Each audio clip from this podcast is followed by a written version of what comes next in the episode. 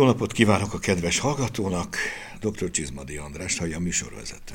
Ha azt mondjuk bikavér, mindenkinek eger jut eszébe, pedig állítólag egyesek szerint Szexárd pár évvel megelőzte.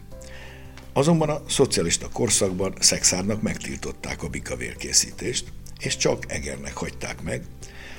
Mondhatjuk, hogy ez egyfajta szocialista márkaépítés volt, amiből aztán széleskörű export cikket fejlesztettek, persze főként az egykori KGST országokba. A bikavérnek úgy körülbelül nagyjából 150 éves múltja van, nagyobb presztízsre ugye a 20. század elejétől tett szert, amikor még gondos szőlészeti munkával gondos kezek tiszteletre méltó jó hírű borokat készítettek e néven, és ami azután a Kádár korszak nagyüzemi borgyáraiban éretlen, túlterhelt szőlőkből készült tömegcikké silányodott, ám az akkori javarészt igénytelen piacokon mégis eladható volt. Ebből a gödörből kellett kimásznia az igényesebb egri borászoknak a 90-es váltást követően, miközben a nagyüzem még jó ideig tovább éltette a megszokott módon készült tömegtermékét, és így lett a borpiacon az a meghasonlott állapot, amelyben a polcokon gyakran egymás mellett éltek az akkor még körülbelül 400 forintos borgyári bikavérek, és a gondos gazdák keze által készített új, kiváló minőségű, akkoriban 1500-2500 forintos bikavérek. És a kedves borközönség nem igazán értette ezt az árkülönbséget, ha csak az ehhez értők el nem magyarázták nekik. A helyzet azóta persze sokat javult, de még mindig elég nagy a szórás. Az árak magasabb szinten, de szintén eltérőek, igaz ennek most már más okai is vannak. Ami tényként megállapítható, az Egri hegyközség még a 90-es évek vége felé megalkotta a maga bikavér szabályzatát, amelyben lefektették a bikavér készítés fontos szabályrendszerét. Itt azért voltak érdekütközések, ezeket némi kompromisszummal megoldották. Mára beszámolhatunk jó néhány kiváló, sőt csúcsminőségű bikavérről, de a múlt árnya azért még kísérteni látszik. A mai adásban erről a nagyon népszerű, jól ismert, mégis éppen a közelmúltja miatt kisé ellentmondásos borról beszélgetünk. És igyekszünk a lényeg mélyére ásni, megvilágítani múltat, jelent, s talán a jövőt is. Mindezt meghívott szakértő vendégünkkel, aki nem csak valóságos egri borász, de még a doktoriát is a bikavér témából írta annak idején. Tartsanak velünk!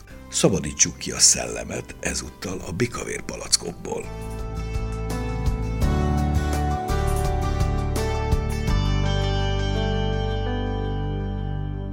Köszöntöm a stúdióba dr. Gálajost. Én is köszöntöm a kedves hallgatókat, jó napot kívánok! Lajos, könnyű vagy nehéz örökség ez az egész bikavér történet? Az az örökség az igazán szép, ami nehéz. Hogy bikavér, hol és mikor volt először, azt pontosan nem tudni. Én hitelesnek az 1851-es közmondások könyvét tartom, amit az egyik történész felírt, és eh, ezt tartom hitelesnek, ott így írják, bikavér, így hívták az erősebb veresbort, például az egrit. Tehát bárhol lehetett, hogy Szexádon és Egerben maradt, ez valószínű azért van, mert ezen a két helyen foglalkoztak vele komolyabban. De az is igaz, hogy korábban írtak már bikavér színű borról, 1700-as években is írtak hogy a Gárdonyi által leírt legenda igaz, nem igaz, igaz lehetett, mert volt bor a pincébe, a várpincébe, és felhoztak. Erről leltár van, de borokat felírták pontosan literre, csak egyiknek a színét sem írták. Nem volna. tudjuk, hogy vöröse Nem fehér. tudjuk, hogy melyik és volt vörös vagy Valószínűsíthetőbb, hogy inkább fehér bor volt akkor abban az időben. Igen, de előfordulhatott vörös is, mert az 1389-es Rigó-mezei csata az bizony előzte a szerveket otthonról, és jöttek és hozták magukkal a kadarkát. Az igaz, tehát akár tehát már lehetett. Akár már lehetett. Minden esetre, ha legenda is nagyon szépen hangzik, Árdai szépen Igen, hát és a fogyasztók meg szeretik a legendát.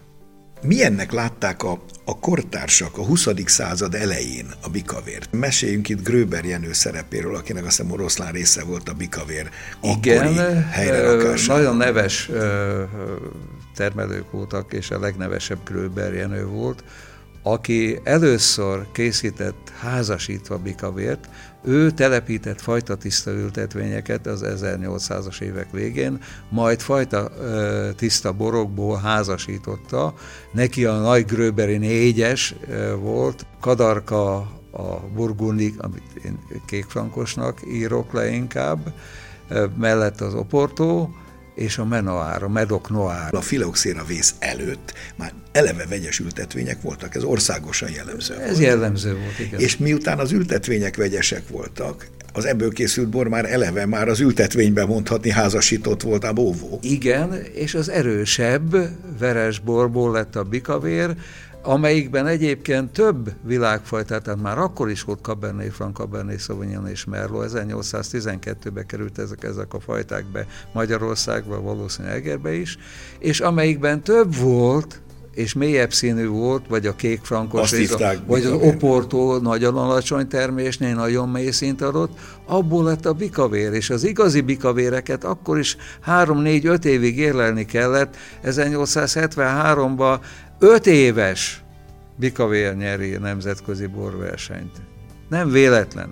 És a filoxéravész után, ugye ezt már több műsorban is megbeszéltük, amikor újra kellett telepíteni az országot, akkor történt most már a fajtiszta telepítés. Röber előtte telepített fajta tisztán, de után nyilvánvaló fajta tisztán telepítettek, hiszen oltvány nem, telep, oltványjal szaporították a szőlőt, nem bújtással, homlítással, mint a hegyoldalon valamikor régebben és nyilvánvaló tudatos bikavér készítés folyt. Hát a bikavér az erősebb egri veresbor volt mindig, akkor is, és most is így van, szerencsére már. Az összetétel hogy nézett ki? Hát igazából a katarka uralkodott. Nagyon sokáig is ennek a, a kereklevelű luttapú változata, ezek a jobb változatok uralkodtak nagyon sokáig. Kékfrankos oportó, természetesen, és hát mindig volt egy kis Cabernet Merlot, és hát akinek volt meleg noárja, az nagyon szépen tudta színesíteni aromában a bikavérborát. A medok, neked is volt medokot sokáig, e, nem Igen, tudom, e, nemrég vágtam ki, és nagyon sokáig, e, tehát én voltam, aki először telepített újra az új érában Pedig milyen Medok Noir, kék medokot, majd Menoir lett a neve, és használtam bikavérhez, így kicsit illatosabbak is voltak a bikavéreim ezáltal, de még például 2006-os bikavérem nagyon szépen szerepelt most egy teszten, és abban bizony volt menuár. Ahogy felvázoltam a bevezetőmben, a Kádár korszakban azért egy tömegtermék lett a bikavérből, de hát a KGST piac mohósága mindent felszívott. Igen, és mindennek ellenére minden rosszat elmond állít róla, annak ellenére az exportpiacon az egyik legdágább magyar bor volt.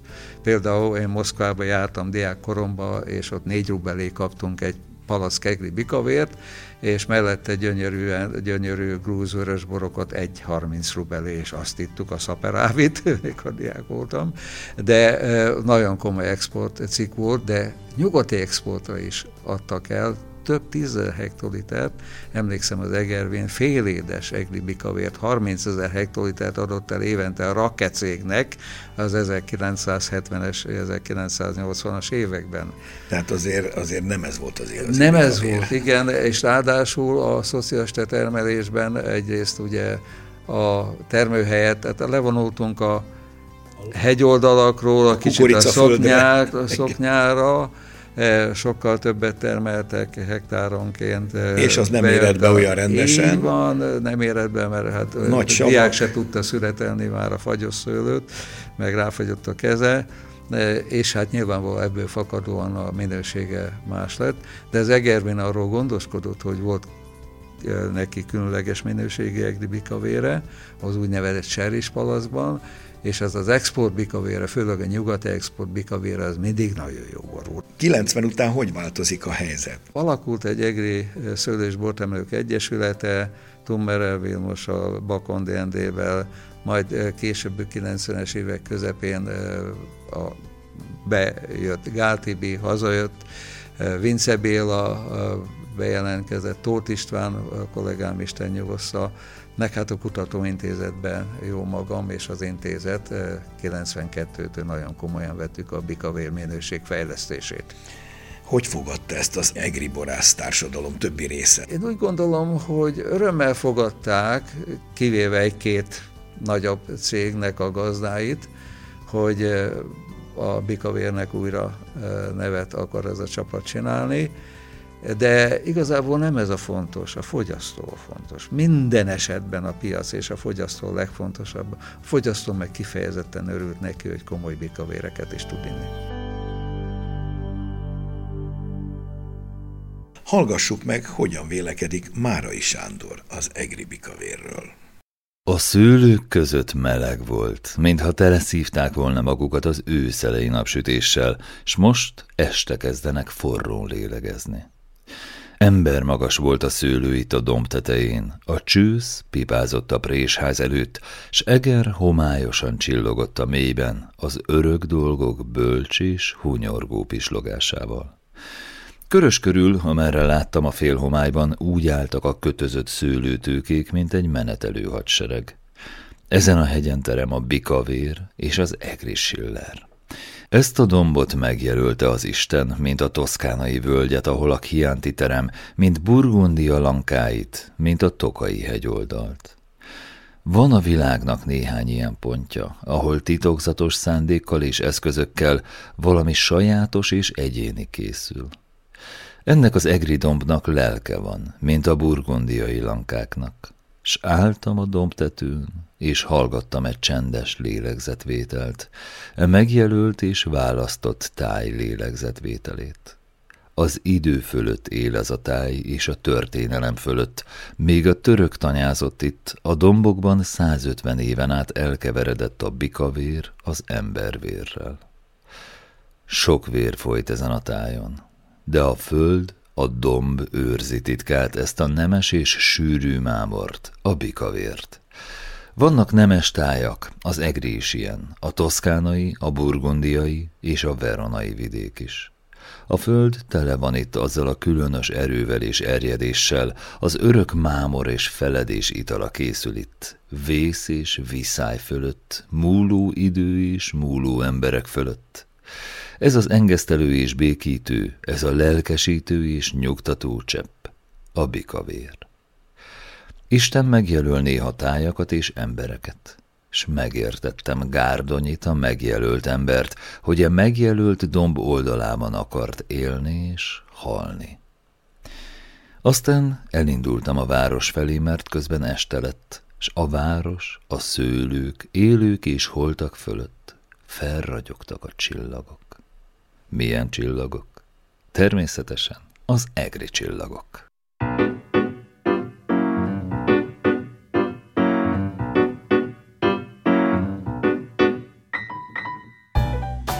A 90-es évek végén, talán hétben, ha jól emlékszem, megszületik a bikavér szabályzat.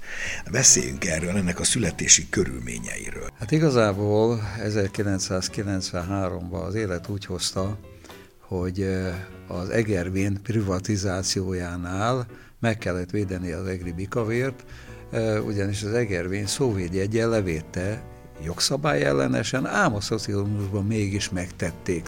És hát mi bejelentettük a Szőlősbortemők Egyesülete, hogy bármennyire is a leltárba veszik ezt a szóvédjegyet, ez nem ér semmit, hiszen mindenkinek joga van hozzá, és ehhez készítettünk is egy szabályzat tervezetet.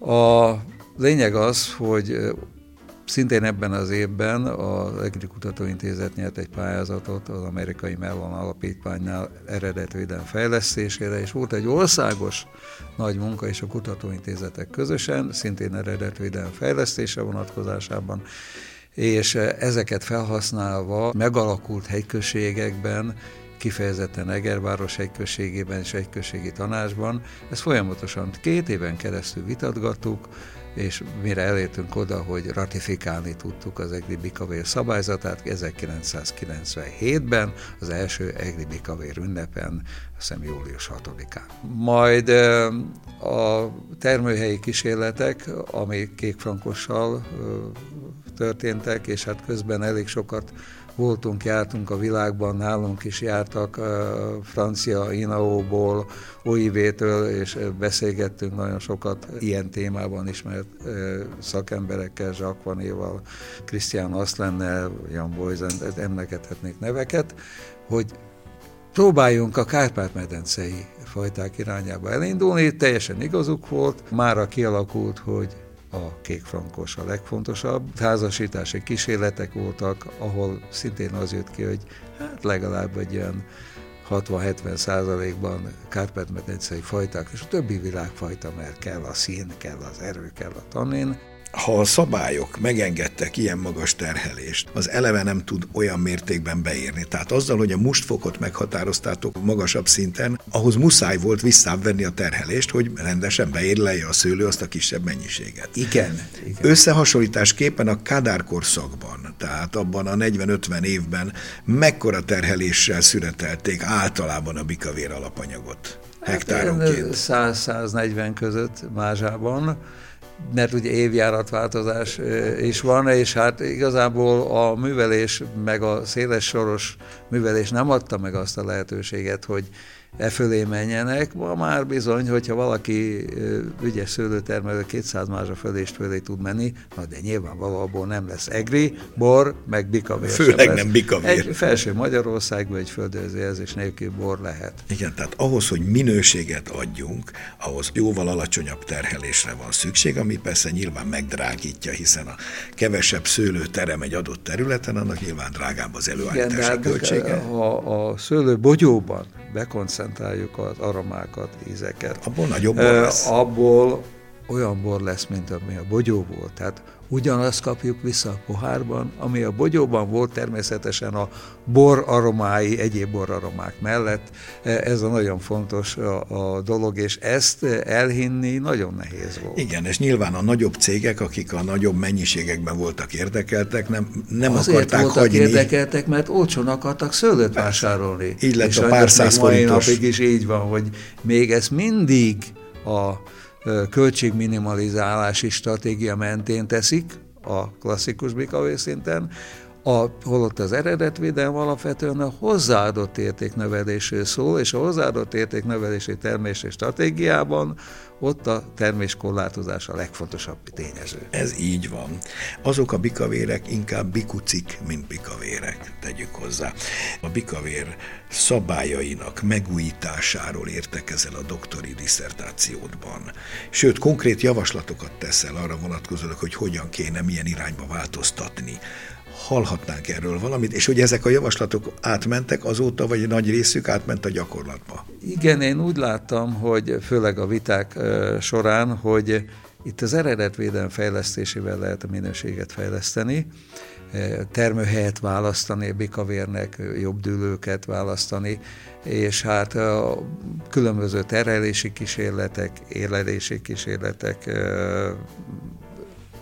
alapján javasoltam azt, hogy akkor már meglévő, 2006-ban védtem az értekezést, már meglévő superior szint mellé egy technológiai szabályozás volt, egy termőhelyi szabályozás is lépjen be, a dűlő jöjjön be, és javasoltam, hogy Grand Superiorként vezetessék majdan be, és 2012-ben ezt már elértük, de valójában 2016-ban, ami, amióta csak dűlős bor lehet Eh, Egri Bikové Grand Superior, de bármely Eger Grand Superior bor is.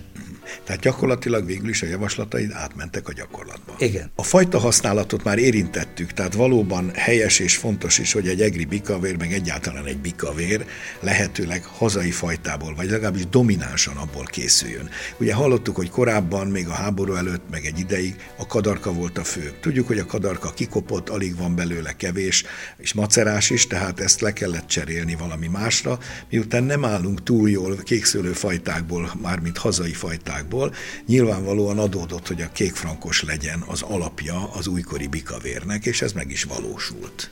Igen, odáig értünk el, hogy most már 65%-ban lehet kékfrankos használni, egri bikavérnél. Legalább négy fajtát kell használni, a házasítás nem mindegy, hogy szőlőben vagy borban házasítják, mert mindegyik házasítás, és hát a világfajták közül a két kabernénak a használata meg van szabva, hogy maximum 30% lehet, kettő együttesen, vagy ha külön-külön, mert valamelyik csak egyiket használja, akkor is csak 30. Nem lehet tannin hangsúlyos az egri bikavér, ez nagyon fontos, hiszen egy cool climate bor és vulkanikus bor, itt nem szabad a tanninnak erősnek lenni, mert akkor még az érett tannin is kicsit nyersebbé teszi, hosszabb érlelés kell, de a jobbikavéknek egyébként is, és ezért fontos az, hogy egy izgalmas, gyümölcsaromákban gazdag, természetesen bizonyos dűlők esetében a fűszeres aromák, az uralkodók például sík egy gazdag bor legyen, nem tannin hangsúlyjal.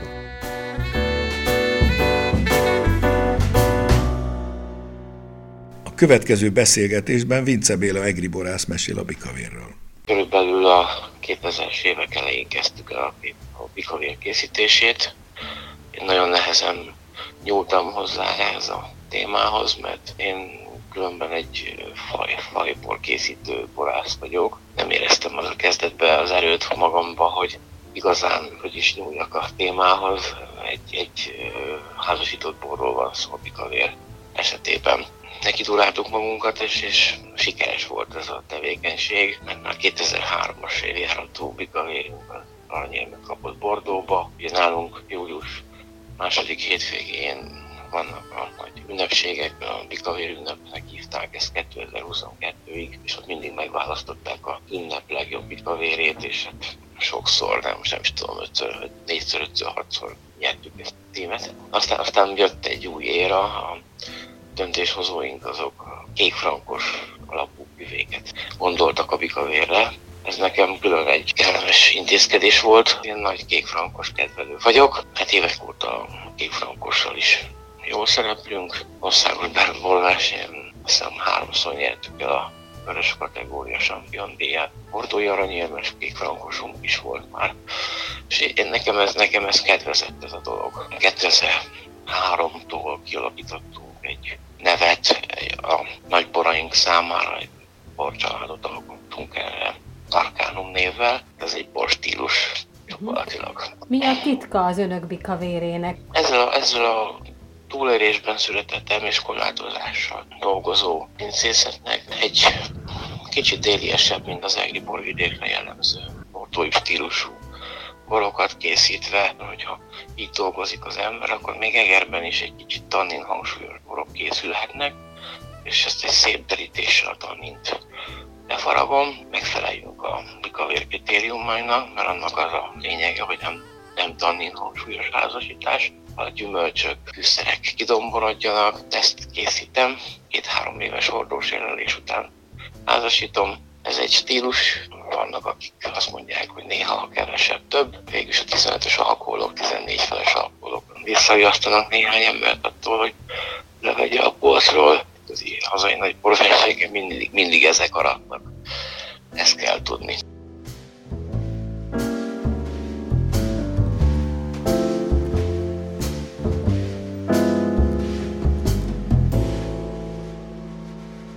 Lajos, közben kialakult, ugye, ahogy beszéltük, a három szint. Klasszikus, a superior és a grand superior, ahol a szabályok nyilván egyre szigorodnak a superior és a grand superior felé, így a burok megmutathatják a csúcsformáikat, és mindjárt érthetőbb lesz, hogy miért vannak ekkora árkülönbségek mondjuk egy klasszikus és egy Grand Superior között. Mert hát a maga a termelési költségek is jóval magasabbak nyilvánvalóan bemutatnád ezeket a szinteket részletesen, világosan a kedves hallgatónak? Igen, hát induljunk ki a klasszikus eh, szintből, ami egy jó bor a mindennapokra.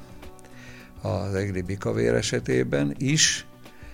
Itt 136 mázsát szőlőben 100 hektoliter per hektár e, seprősborban lehet a termés mennyisége maximum a fajta használat ugyanolyan, mind a, mind a három szinten, tehát ezt négy fajtának kell lenni, egyfajta kivéve kékfrankost, ami 65% többi nem lehet csak 50%, a többi pedig elosztódik, a kabánére vonatkozik még ez a 30%-os korlátozás, de a lényeg az, hogy minél több fajtát használjanak, de legalább négyet kell használni, mert komplexnek kell lenni a bornak. Nagyon fontos, hogy a ízlésváltozással együtt a klasszikus szinten az egyéves kötelező faordós élelésből néhány fajtát kivettünk, amelyiknek nem kötelező, ám ha gondolja a gazda, faodóban is éleli, ilyen a kékfrankos, a cvejgelt, az opótó, ahol nincsen nagy tannén. A superior az lényegében egy technológiai szabályozás, mert szinte bárhol termelhető, ez nem teljesen igaz, mert csak a egyes és a kettő per egyes osztályú termőterületeken Nyilván a jobb termelhető, dűlőkben. jobb dűlőkben termelhető a superior és a grand superior.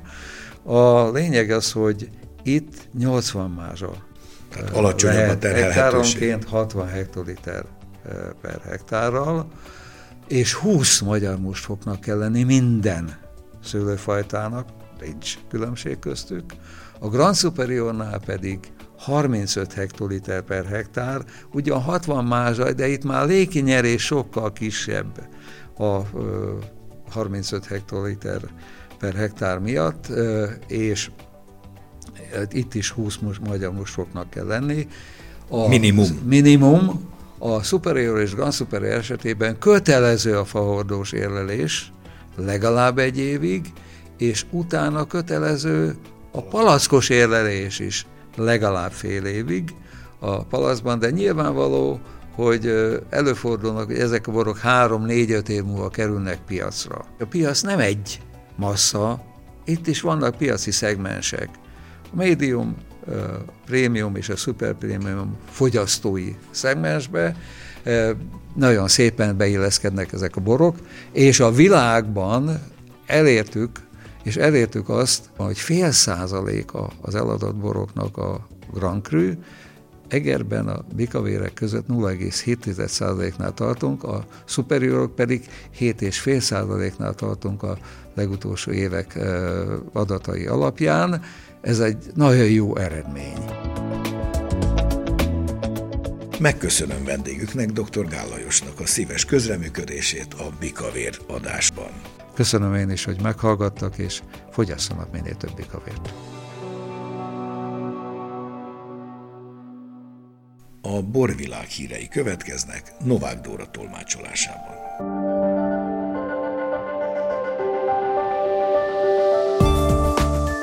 Kénytelenek alkalmazkodni az osztrák borászok a hőséghez és a szárassághoz, ezért kezd kiszorulni a domináns zöld veltelini, miközben egyre nagyobb területet hódít a furmint. A növekvő hőmérséklet miatt Ausztriában sok bor íze változóban van. Ausztria több részén eddig túl hideg volt a szőlőtermesztéshez, a klímaváltozás azonban lehetőséget teremtett erre az Alpokban is. Több területen új fajokat lehet kipróbálni.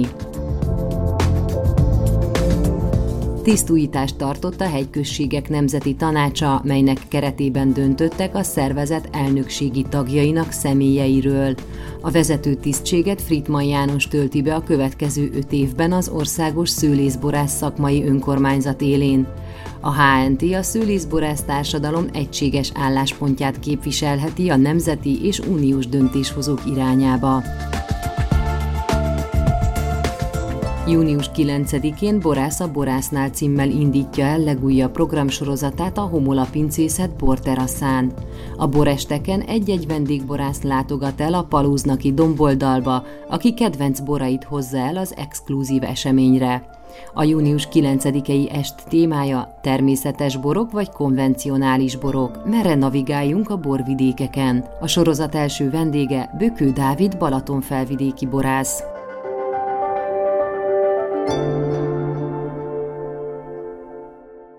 A mai műsorunk véget ért. A hangmérnök Bolgár Jonatán nevében is megköszönöm figyelmüket, szép napot, jó borokat, még jobb egri bikavéreket kívánok, dr. Csizmadi Andrást hallották.